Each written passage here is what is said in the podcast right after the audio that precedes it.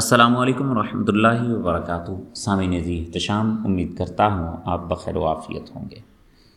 سامعین، عورت کے حوالے سے اللہ تبارک و تعالیٰ نے جب مرد و عورت کو پیدا کیا ہے تو ان کی سرشت فطرت، عادات، طرز رہن سہن میں کافی فرق رکھا ہے۔ ایک نمایاں فرق ہمیں عورت کے جسم میں اور مرد کے جسم میں نظر آتا ہے، عورت کے لباس اور مرد کے لباس میں نظر آتا ہے۔ یہ فرق اٹھارہویں صدی تک قائم رہا۔ عورت امور خانہ داری میں مصروف رہی اور مرد باہر کے کام کاج کرتا رہا، کمانا، لا کر کے کھلانا، گھر کی ذمہ داری اٹھانا یہ مرد کی ذمہ داری ہوتی اور گھریلو کام کاج کرنا یہ عورت کی ذمہ داری ہوتی۔ مگر اٹھارہویں صدی کے بعد یورپ میں ایک ایسا انقلاب آیا جس نے یہ جس میں یہ آواز اٹھائی گئی کہ عورت کو مرد کے برابر حقوق دیے جائیں۔ ہیومن رائٹس کی تنظیمیں وومن رائٹس کے نام پر اس چیز کو بہت اجاگر کرنے لگیں۔ اسے ترقی، روشن خیالی سے تعبیر کیا گیا، عروج سے تعبیر کیا گیا اور عورتوں کو گھروں سے باہر لانے کو یہ عروج، ترقی اور روشن خیالی کہا گیا۔ اس چیز کو بہت ساری عورتوں نے اپنا حق سمجھ کر استعمال کرنا شروع کیا اور بہت ساری عورتوں نے اس کی مخالفت کی۔ میں آپ کے سامنے یورپ کی چار عورتوں کی کہانی رکھتا ہوں کہ ان کی تمنا اور آرزو کیا ہے۔ انیس سو ایک میں برطانیہ کی ایک مشہور ادیبہ اور رائٹر جو تھیں، آئی ٹی روڈ، انہوں نے اپنے مقالہ میں ایک بات لکھی لکھتی ہیں ہماری بیٹیوں کو اپنے گھروں میں خادمہ کی حیثیت سے یا نوکرانیوں کی طرح گھر کے کام کاج میں مشغول رہنا فیکٹریوں اور کارخانوں میں کام کرنے سے کہیں زیادہ بہتر ہے۔ اس میں ان کو مشقت اور آزمائش بھی بہت کم برداشت کرنی پڑتی ہے، جبکہ فیکٹریوں اور کارخانوں وغیرہ میں کام کرتے ہوئے ہماری بیٹیاں ایسی غلاظتوں اور گندگیوں سے ملوث اور آلودہ ہو جاتی ہیں کہ وہ میل کچیل اور آلودگی ہمیشہ کے لیے ان کی رونق حیات اور شگفتگی ختم کر دیتی ہے۔ پھر آگے دیکھیے کہ کتنے اس نے لفظ کیسے استعمال کیے۔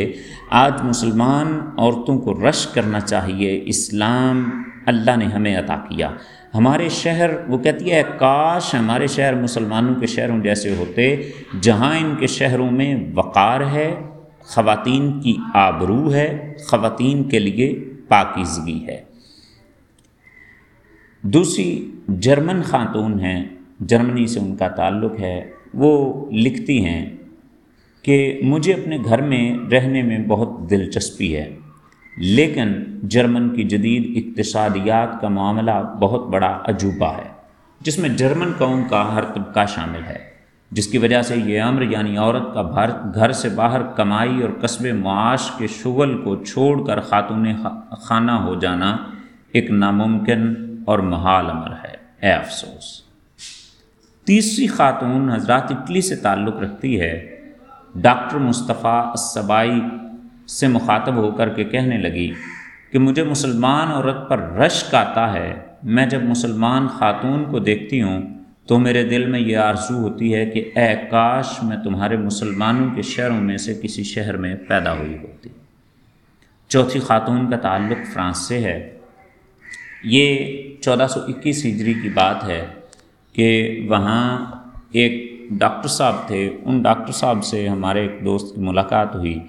وہ کہتے ہیں کہ میں نے ڈاکٹر صاحب نے مجھے ایک بات سنائی کہ میرے ساتھ ایک کولیگ تھیں، عیسائی ڈاکٹر تھیں، تو انہوں نے جب میری خاتون کو دیکھا کہ وہ بڑی پردہ کی سختی سے پابندی کرتی ہیں تو انہوں نے مجھ سے پوچھا کہ آپ کی خاتون اتنی اتنا سخت پردہ کرتی ہیں اور اپنے گھر میں صرف رہتی ہیں، تو یہ کیسے ممکن ہے کہ وہ اپنے گھر میں سارا دن گزار لیں، ان کا شیڈول کیا ہوتا ہے؟ ڈاکٹر صاحب کہتے ہیں کہ میں نے بتایا کہ میری گھر والی صبح سویرے اٹھ کر بچوں کو اسکول کے لیے تیار کرتی ہے، پھر نو یا دس بجے تک کے لیے سو جاتی ہے، پھر اٹھ کر گھر کے کام کاج، صفائی دھلائی وغیرہ کرتی ہے، پھر گھر کے دوسرے امور، باورچی خانہ میں کھانا پکانے میں مصروف ہو جاتی ہے، اس طرح ان کا دن گزر جاتا ہے۔ خاتون پوچھنے لگی جب وہ کہیں جاب اور نوکری نہیں کرتی تو ان کو خرچ کون دیتا ہے؟ ڈاکٹر صاحب کہتے ہیں کہ میں نے جواب دیا خرچ میں دیتا ہوں۔ وہ کہنے لگیں اس کی ہر قسم کی ضروریات کی اشیاء کون خرید کر دیتا ہے؟ میں نے کہا ان کو جس چیز کی بھی ضرورت ہو میں ان کے لیے خرید کر لاتا ہوں۔ وہ عیسائی خاتون بڑی حیرت اور استعجاب پر پوچھتی ہے، آپ اپنی بیوی کے لیے ہر چیز خرید کر لاتے ہیں؟ میں نے کہا ہاں۔ وہ کہنے لگی، آپ کی بیوی تو پھر ملکہ اور شہزادی ہے۔ ڈاکٹر صاحب نے اللہ کی قسم کھا کر یہ بات کی کہ اس عورت نے مجھ سے کہا کہ اگر آپ مجھ سے اس بات پر راضی ہو جائیں کہ میرے ساتھ شادی کر لیں گے تو میں ابھی اپنے شوہر سے طلاق لے کر آپ سے شادی کرنے کا ارادہ رکھتی ہوں۔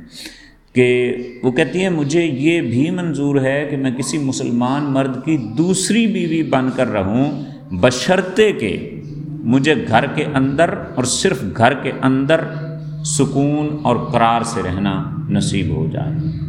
حضرات، یہ وہ چار خواتین کے میں نے آپ کے سامنے تمنا اور آرزو رکھی ہے۔ اندازہ کریں کہ اللہ رب العزت نے ہمیں اسلام جیسا خوبصورت دین فطرت عطا فرما کر کے کتنا احسان ہم پر کیا ہے۔ ہمیں چاہیے، یہ ہمارے لیے ایک درس ہے کہ ہم اس پر اللہ کا شکر ادا کریں۔ اللہ فرماتا ہے لَإِن شَكَرْتُمْ لَأَزِيدَنَّكُمْ، اگر تم شکر کرو گے تو میں اور زیادہ نعمتیں بڑھا دوں گا۔ تو یہ اللہ کا شکر ادا کرنا چاہیے اس بات پہ، اور ضرور اپنے آپ کو اسلامی اصولوں کے مطابق مجھے اور آپ کو ڈھالنے کی کوشش کرنی چاہیے۔ جیتے رہیے، شاد رہیے، آباد رہیے۔